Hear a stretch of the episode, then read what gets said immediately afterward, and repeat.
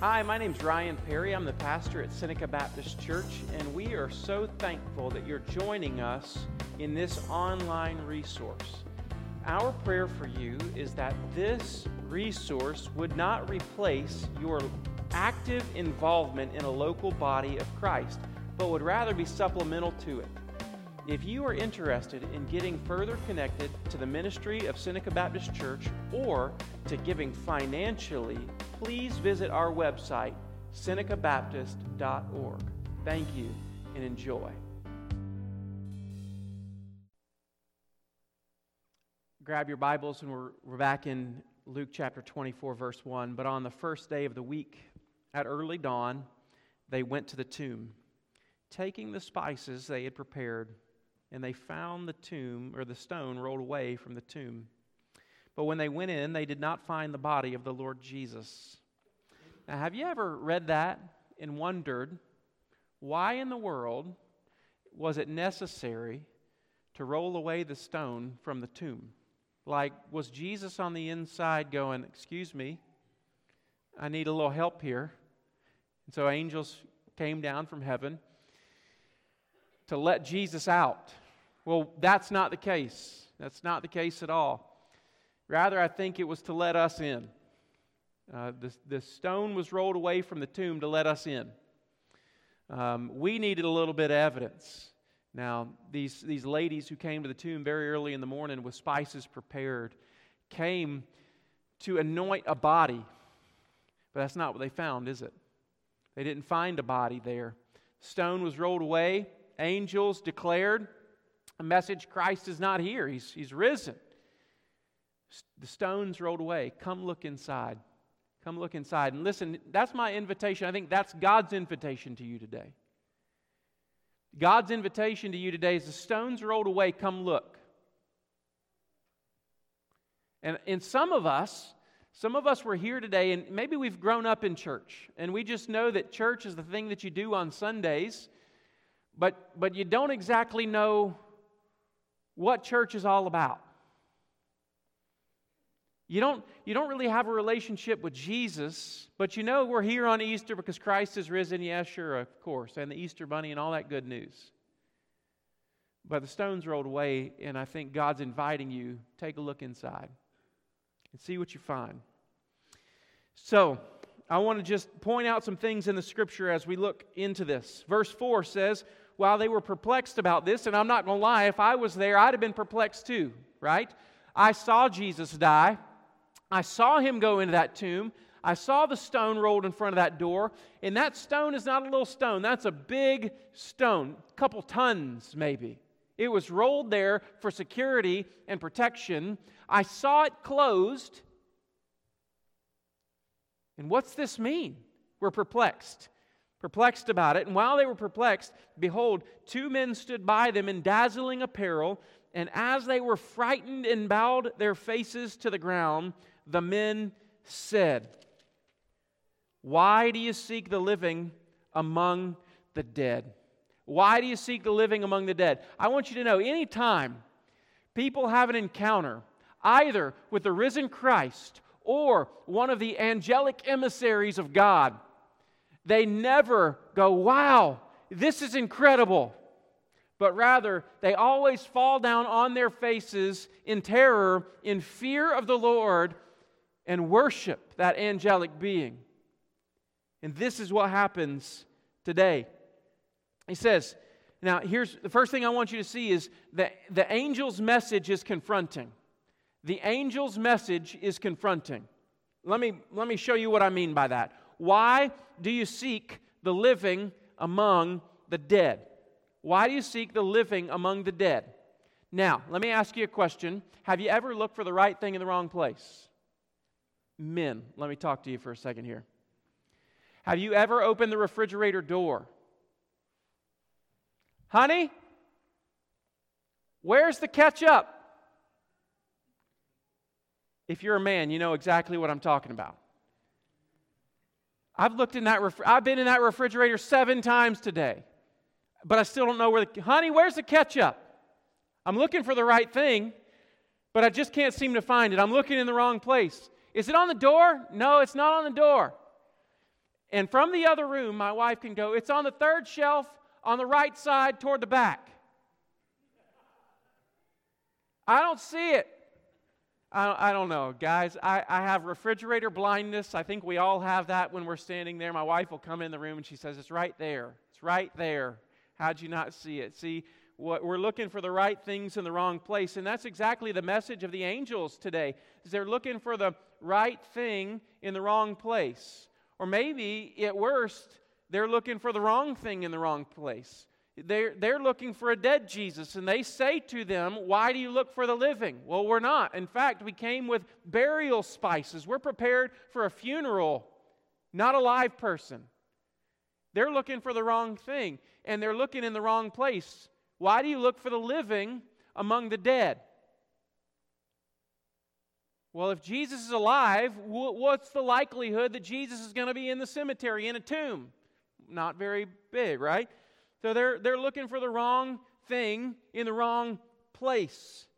And that verse right there, that verse, in that verse alone, kind of pictures all of us. That oftentimes, at best, we're looking for the right thing in the wrong places, and at worst, we're looking for the wrong thing in the wrong place. That, if you follow the line of Scripture all through the Bible, you'll see that to be true. Genesis chapter 3, they looked to a tree. Adam and Eve looked to a, a tree to find satisfaction rather than to God who created them and is with them.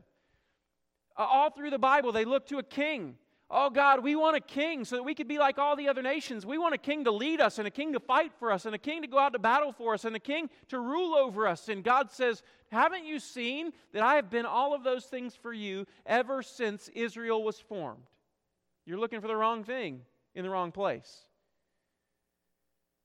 In Jeremiah chapter 2, verse 13, one of my favorite passages in Scripture says, My people have committed two great evils. They've forsaken me, the fountain of living waters, and they've hewed out for themselves cisterns, broken cisterns that hold no water at all. You're looking for love in all the wrong places. Anybody with me on a song reference? Saturday Night Live did a, a, version of that song with buckwheat singing it. It was Wookin Pernub in all the wrong places, on all the wrong paces, right? Looking, they're looking for the wrong thing in the wrong place. And Jeremiah chapter 2, verse 13 nails it. You're looking for all the wrong things in all the wrong places. You're looking to the wrong cisterns.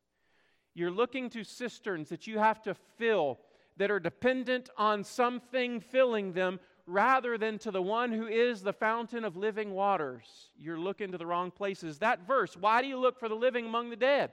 Pictures us, pictures us on this kind of um, ongoing seeking and finding of our lives. We're constantly looking. And, and that's just it. We're looking for satisfaction. We're looking for love. We're looking for peace with God at times. We're looking for joy. We're looking for happiness. And all of those things, none of those things are bad. All of those are good desires, but the problem is not that we look for those things. The problem is when we look for those things in the wrong places, when we're looking for the living among the dead. Do you know that there are things that for the believer that only Christ can offer you? The, the dead can't provide those things for you. And, and if you're not a believer out there today and you're looking to the things of the world, these temporary things to provide for you some deep down, uh, deep seated joy and deep seated peace and deep seated love, and you're looking to the world to provide something that only God has intended to provide for you, you're going to look for love in all the wrong places satisfaction in all the wrong places. And what's going to happen is each one of those things is going to sooner or later let you down. Have you been let down before by the things of the world? You chose them to fulfill you, but those things only ended up leaving you in a deeper, darker spot than you started in the first place? You're hewing out cisterns that can hold no water and forsaking the fountain of living waters. You're looking for the living among the dead. That's what we're doing. I mean, just think about your prayer life. Think about your prayer life here for a second. What is the content of your prayers? Have you ever said to God, God, I would be happy if? If, if, you, if I had a little bit more, I would be content if I had a little bit more. I, I'd be satisfied if I had this. If this were true, then I would be at peace. Have you ever prayed a prayer like that? I want you to know the content of our prayers often reveals what our actual Saviors are. what our idols are, what the loves of our heart is. It's those things that we're praying for. God, if I had this, then I would be this. You're looking for the living among the dead. You're coming to God for what He can offer you rather than coming to God for who He is. You're coming to God for something temporary when God has something eternal to offer you. You're coming to Him in a graveyard looking for that which is alive. You're searching for the living among the dead. Are you one, have you wondered why you feel so down and depressed lately? It could be because you're looking for the living among the dead. You're looking for the right things, maybe even, or the wrong things, but you're looking for them, right or wrong, in the wrong places. I want you to understand today that as we jump in, continue through our scripture, that Jesus Christ is the only one who promises to fulfill you completely and forgive you completely. Jesus Christ is the only one who can offer that promise to you. He will fulfill your heart's desires, the deepest longings of your soul, yet when you fail Him, will forgive you too. Who else offers that kind of promise?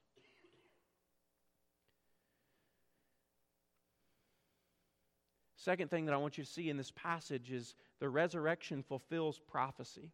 The resurrection fulfills prophecy. I want you to look at verse 6. Verse 6 says, He is not here, but has risen. I just feel like every time I read that, I want to give myself a high five. Like, that's just amazing. He is not here, but is risen. Remember how He told you. Remember how He told you. Remember how he told you. It's a fulfillment of prophecy, it's a fulfillment of Jesus' words. At least three direct times in the book of Luke does Jesus point forward to his resurrection. Not only his resurrection, but his, his betrayal, his abuse, his death, and his resurrection. At least three times in the book of Luke does he say, And I will rise on the third day. But they don't get it. But they don't get it. And some of us are like that. We've grown up so accustomed to Jesus that we miss out on who Jesus is and what he's going to do for you. You've grown up in as a part of the religion of Christ, yet you have never seen Christ for who he is. And today I want you to take a look inside the empty tomb and see. Come and see who Jesus is. It's not just a fulfillment of Jesus' words, it's also a fulfillment of Old Testament prophecy two specific times in the Old Testament. First, in Psalm chapter 16, verse 10. Psalm chapter 16, verse 10. Some 700 years before Jesus is born, no, 1,000 years before Jesus is born, David, 1,000 years before Jesus is born, in Psalm chapter 16, verse 10, it says, For you will not abandon my soul to Sheol, or let your Holy One see corruption. In other words, the psalmist is pointing forward to the Messiah who would not uh, be abandoned to Sheol, or and his body would not see corruption. How does a body who is going to die not see corruption? It only happens if the body is yet then raised. And then in Isaiah chapter 53, verse 10, there's a second very clear uh, moment that talks about how the suffering servant would be raised and experience life again. And it says this in Isaiah 53, verse 10 Yet it was the will of the Lord to crush him. He, God, has put Jesus to grief.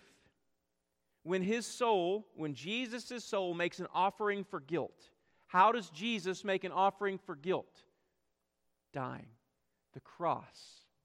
When his soul makes an offering for guilt, he shall, then it goes on, he shall see his offspring he shall prolong his days. The will of the Lord will prosper in his hand. How are his days prolonged? How will he see his offspring if he stays in a tomb? He can't.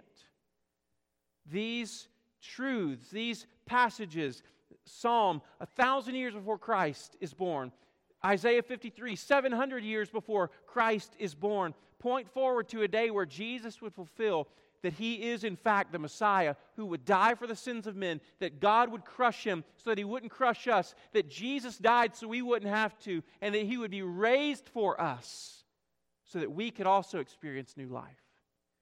It was a fulfillment of prophecy. The third thing that I want you to see is in verse 7 that the resurrection is necessary for salvation.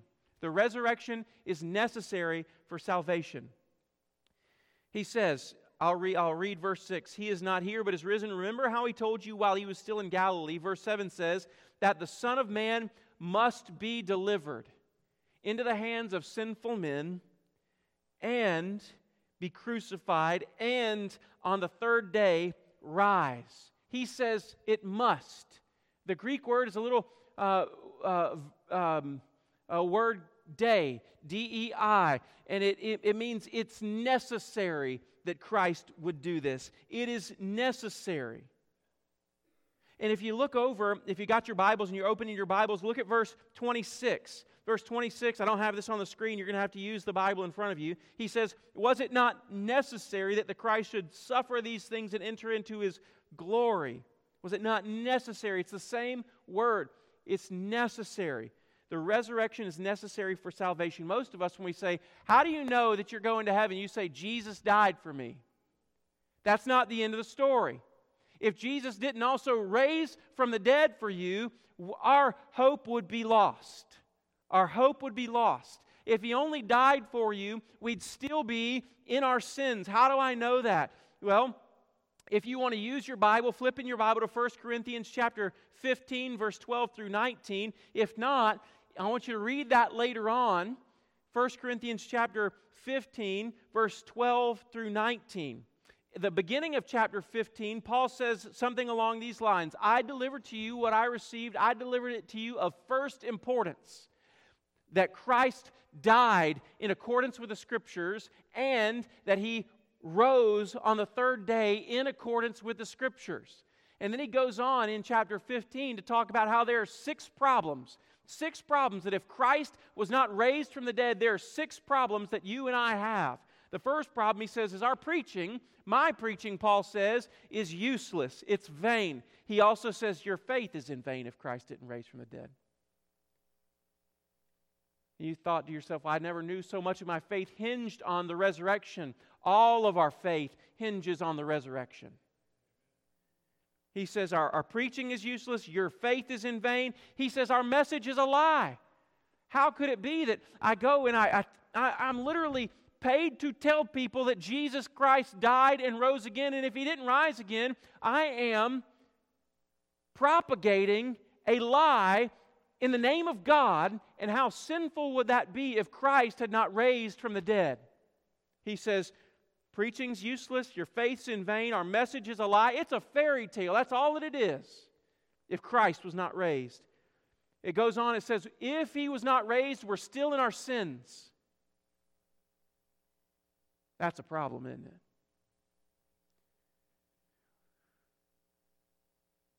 And then he, he ends two more. He says, Those who died are in hell.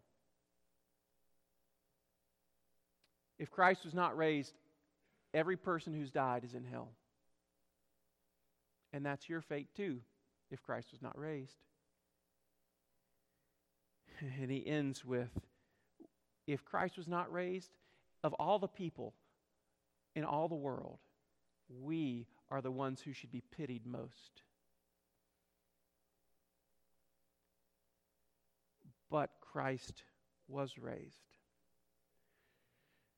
And I want to come to that in just a second because in verse 8 through 11, the fourth thing that I want you to see is the resurrection sounds like a, a, an idle tale. An idle tale. Look, verse 8 says, And they remembered his words. Verse 9, And returning from the tomb, they told all these things to the eleven and to all the rest. Now it was Mary Magdalene and Joanna and the mother and Mary the mother of James and the other women with them who told these things to the apostles, but these words seemed to them an idle tale, and they did not believe them. Now today there are some of you in our midst who would say that seems like an idle tale. It seems like a fairy tale, a good uh, figment of an imagination. Makes a really good story. Kind of like Sleeping Beauty, as it were. But it can't be true can it? And I, I, just want you to understand that if, if, if the disciples, those who followed Jesus around for three years and heard his words and saw his miracles and saw the very power of God, if the very disciples who saw all of those things were slow to believe, how do you think about us? Don't you think some of us are going to be slow to believe? I did not believe the gospel the first time I heard it. Maybe you didn't either. I mean, Paul says in 1 Corinthians chapter 1, I think we have it on the screen. He says, verse 18, for the word of cross, the word of the cross is folly to those who are perishing. There, and there's some, there are some here who seem like the word of the cross, this idea of the cross is just foolishness. You mean to tell me that I'm a sinner? Number one, that's rude. and you don't know me. Who are you to be my judge? Well, I'm not. The Word of God says that all have sinned. So I'm just declaring to you what the Word of God already is declaring to me.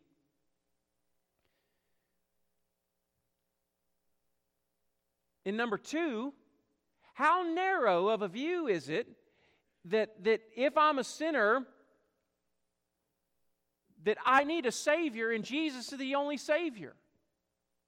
And I just want you to look at every other religion known to man Every other religion known to man uh, looks at uh, the law or rules and says, all right, if I keep these rules, then I'll be seen with good, good grace and favor and all of these things. And if I obey, and if I work hard enough, and if I struggle, and if I climb, maybe then, maybe then I'll get into heaven. But it's going to be because I pulled up my own bootstraps, and don't tell me that I, I have to trust in somebody else to save me. And I just want you to understand today that I've tried keeping all the rules. Have you? It didn't go so well for me. The more rules I kept, the more I found that I broke.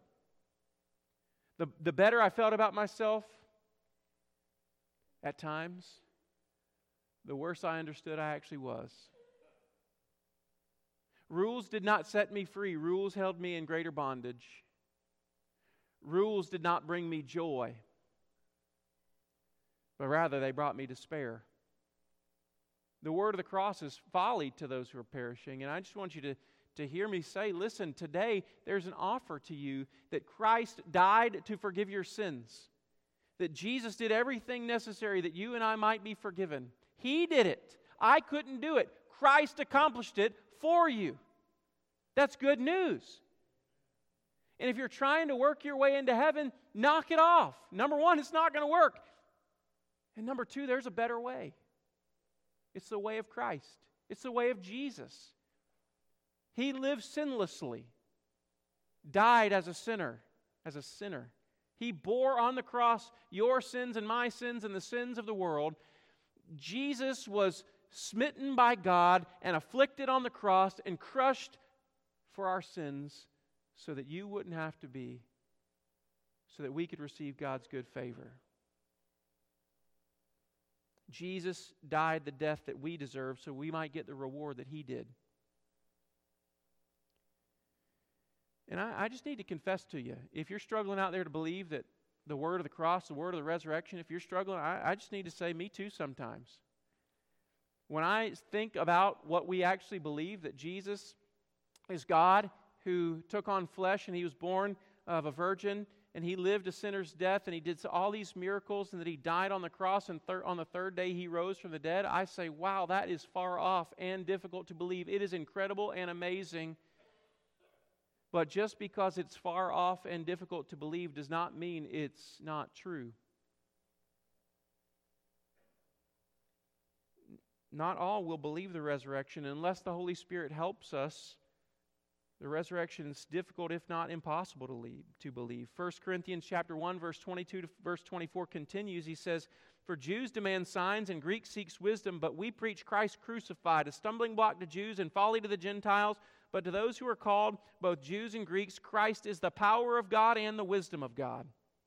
Have you come to believe in Jesus that he died and rose on the third day uh, for your sins? Praise God. Praise God, but it's not because of the amount of your faith, because faith is called a gift according to the Word of God. Praise God that God said, I'm going to give Ryan the gift of faith. Don't lord that over people. Don't boast in your own faith. See, salvation doesn't promote pride, but rather humility and gentleness toward others who have not yet believed. If you've not yet believed out there, that's okay. Pursue Christ. Ask God, God, I want to believe. Help my unbelief. Grant me the gift of faith. Some of you are going, Ryan, I just need to see some evidence. Uh, I'm out of order, Mr. James, but I have a quote up there from this man named Flavius Josephus. How many of you know who Flavius Josephus is? Like six of you. Okay, perfect. Flavius Josephus, um, he's from Seneca. Just kidding. Uh, he's a first century Jewish historian. He was born uh, in 37 AD and he lived to 100 AD. And uh, he, again, first century Jewish historian. I'm going to read a part of the quote and then you have the rest of the quote up here. It says, at, This is Flavius Josephus' words. At this time, there was a wise man called Jesus, and his conduct was good, and he was known to be virtuous. Many people among the Jews and other nations became his disciples. Pilate condemned him to be crucified and to die, but those who had become his disciples did not abandon his discipleship. Listen, this is what a Jewish historian in the first century wrote. They reported that he had appeared to them three days after his crucifixion and that he was alive. Accordingly, he was perhaps the Messiah, concerning whom the prophets have reported wonders. And the tribe of the Christians, so named after him, has not disappeared to this day. That's not my words, but my buddy Josephus. All right, maybe a little, something a little different. Chuck Colson said, I know the resurrection is a fact, and Watergate proved it to me. How? Because with Jesus, 12 men testified they had seen Jesus raised from the dead, and they proclaimed that truth for 40 years, never once denying it. Every one of them was beaten, tortured, stoned, put in prison, and killed. They would not have endured that if it weren't true. Watergate, on the other hand, embroiled 12 of the most powerful men in the world, and they couldn't keep alive for three weeks. You're telling me that 12 apostles could keep alive for 40 years? Absolutely impossible. See, one of the differences between Christianity, by biblical Christianity, and every other, in quotes, religion known to man is we have an empty tomb. We have an empty tomb. And nobody has been able to produce a body. It would be that simple. It would be that simple. The last thing I want you to see in verse 12 is the cross and the resurrection is the most transforming power known to man. It's the most transforming power known to man. Verse 12 But Peter rose and ran to the tomb, stooping and looking in. He saw the linen cloths by themselves, and he went home marveling at what had happened. Luke recalls that Peter was one of the first disciples to go back to the tomb. Mark tells us that the angels at the tomb had an additional message, and they said this. Mark recalls the angel's words Go tell the disciples and Peter. Go tell the disciples and Peter. Why is it that the, the angels mentioned by name only one of the disciples or the apostles? Why is that true? It's because the, the message, the angelic message for Peter, was a message of incredible hope and restoration. What had Peter just done the day before, or a couple days before? Denied his Savior three times. And the angel says, Go tell the disciples and Peter. You, th- you think you've sinned in a greater way than Peter did? It's the most transforming power known to man. It was, I mean, can you, can you imagine the the hopelessness that Peter felt on Saturday? Can you imagine the despair? Can you imagine the shame that he felt for what he had done just 48 hours earlier. But the angel wanted Peter to know the message of Jesus' resurrection was for him too. It was for sinners too. So if you come in here and you say, well, that, that Christianity thing is just for those who are righteous. No, it's, it's actually exactly the opposite. It's those who know they're not. And so if you've come in here today and you know you're broken and you know you're full of shame and you know you're weak and you know you, you're a sinner, you're in the right place. Because the message of the cross is the most transforming power. The message of the resurrection is the most transforming power known to man.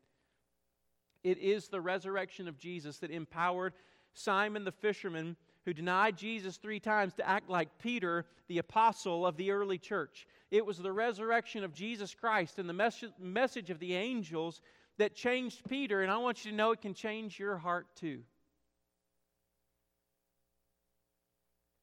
So what? And as I close, I want to give you three implications of the resurrection for you and for me today. And, and I, I stole these like a good Baptist. I stole them from Lee Strobel, okay? So just got to get that out there. Lee Strobel, three implications. Number one, Jesus is the unique Son of God, so his teachings are authoritative. First, he's the unique Son of God. That means that if the resurrection is true, you can't just be in the middle on the fence with Jesus. He is either a liar, a lunatic, or he is the Lord of heaven and earth. He is God incarnate and the Savior of the world, the one true Messiah. There's no middle ground. And some of us are trying to play middle ground with Jesus, and there is no middle ground with Jesus. To use Dabo's words, you either got to be all in or all out because there's no middle ground. He's the unique Son of God. And we either need to crown him as king or crucify him as a heretic. There's no other choice. And if he's a unique Son of God, that means his teaching is authoritative. For who? For you. Well, Ryan, I don't even believe the Bible. Doesn't matter. Doesn't matter. It's still authoritative in your life. And at the end of your days, you'll be held accountable not to my thoughts about you, not to your mother's thoughts about you, not to whoever else's thoughts about you, but you will be held to what God's word says. That will be the standard by which we're judged. B. Number two, Jesus lives so we can have a relationship with him. Jesus died and he rose because he wants you to come into a loving, living relationship with him. Ryan, that sounds way ooey gooey. It is. I'm an ooey gooey guy, and I just love the intimacy idea with Jesus. Well, that doesn't sound very manly. It's the most manly thing you'll ever know. Coming into a relationship with Jesus is exactly what every man needs to be a true man. It's exactly what every human being needs to be who God has called them to be. You need a relationship with Jesus like you need air that you breathe, like you need water, like you need the Easter lunch that we're about to go get. Glory, hallelujah. You need it. And He lives so you can live in a relationship with Him. Three, Jesus overcame the grave. And if you are a follower of Jesus, you will too. Let me change what I just said. Jesus overcame the grave, and you will too. And if you're a follower of Jesus, you will overcome the grave and spend eternity with Him in heaven. But if you're not, you will still overcome the grave, and you'll spend an eternity living separated from God under His wrath. And I just want to encourage you today take a look inside the empty tomb. Christ is risen. And it has everything to do with our, our daily walk. It has everything to do with our life. And there are some of us in here who take that too lightly. As Christians, we just need to ask God for forgiveness. There are some of you, you've not let Jesus be your Lord. You've just wanted Him to save you. And let me tell you, He can't be your Savior if He's not your Lord also. So if you've never bowed the knee to Jesus, it's time for you to bow the knee to Jesus as Lord, as your King. And there are some of you, you you've just thought this whole cross is foolishness, is folly, but today there's an opportunity for you to, to have the deepest needs of your heart, the deepest longings of your soul satisfied. And when you fail him, you have one who will forgive you based on what he has accomplished for you. As we close, I want to offer that as an invitation. Uh, would you stand with me? Miss Margaret's going to come up and play. Christopher is going to lead us in a song as we sing and celebrate our risen Savior. But I'm just going to ask you to bow your head and close your eye, eyes for a minute. With heads bowed and eyes closed, I just want you to do business with the Lord. And if you've come in here today and, and, and you know that today you need to do something, today you need to trust Jesus, today you need to give him your life. I'm going to ask you to be bold and do something you maybe have never done. And, and this is not saving you, but this is just symbolic of you saying that I need Jesus. If this is you and you're in here today, uh, would you just slide your hand up and say, Ryan, I want to give my heart and my all to Jesus, and I know that I need a Savior. Would you just raise your hand, slide your hand up, and say, That's me? I see your hand right there in the middle, brother. I see your hand back here. And I praise God for you. If that's you today, maybe you're still on the fence in this time of reflection and singing and worship of our risen Savior. Maybe you want to come and pray with me. You want to come and kneel at the altar. You want to come and even ask some more questions. I'd love to sit with you. Father God, I pray for these friends and brothers and sisters and those who have raised their hand. Father, if there's any in this room who need Jesus and they've never trusted him, Father, would you do a work by the Holy Spirit to call them, call them by their name, give them the faith that they need to believe the, the cross is not folly, but it is the power of God for salvation and the wisdom of God for the world. Help them today. And for us, Father, may the cross and the resurrection be the centerpiece of all that we are and all that we do. In Christ's name, amen. As we sing, you respond.